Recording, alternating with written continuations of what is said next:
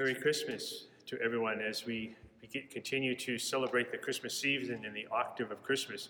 Actually, the very, de- the very next day after celebrating yesterday uh, the feast of the Nativity of Christ, the Incarnation, Christmas, we immediately turn on this Sunday uh, to the Feast of the Holy Family.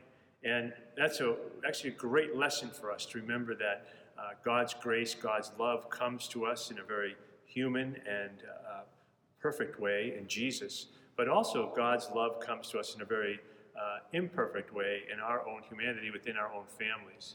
I remember so many Christmases in my growing up, just wonderful experiences of having Christmas morning together with my family, my immediate family, all who were living in the house, my grandmother and my aunts and my mother and father and my siblings.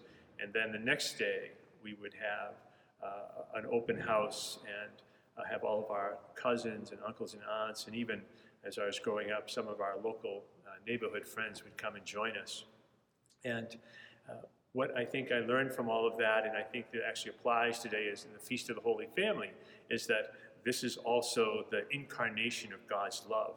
It's all around us. All of us who are made the image and likeness of God, which is all of us. All of us who bear Christ uh, to one another by our baptisms, and by water and the Holy Spirit, and all of the other sacraments, form a little uh, incarnation uh, church or incarnation home. And so there is the Spirit of God. There is God in his, in his vulnerability within our brothers and sisters, our parents, all of our friends and family. Uh, there is God's uh, sacrifice in all of our families and friends, those who have done wonderful things for us, who bought us presents or continue to feed and clothe us. Uh, there is God's uh, trying to educate us in the same way that Mary and Joseph were trying to educate Jesus.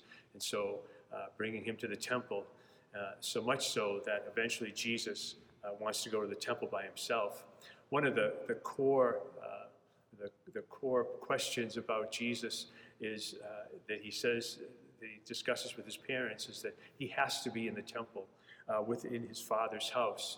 And that also is, a, again, for all of us, we too who come to the church, who come to study the scriptures together, we too are in our Father's house uh, to hear his word, to question, to be formed, and then to go out, much like Jesus did, and to bring his, uh, his word, his evangelizing word, out into the whole world.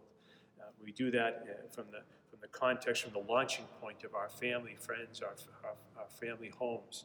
And so as we gather this week uh, to celebrate the Feast of the Holy Family, I hope that you always remember the holiness of our own families and be prepared to, uh, be prepared to celebrate with them, but also to, be, to remember that it is from these families which have formed us to go out and bring the message of Jesus Christ to the whole world.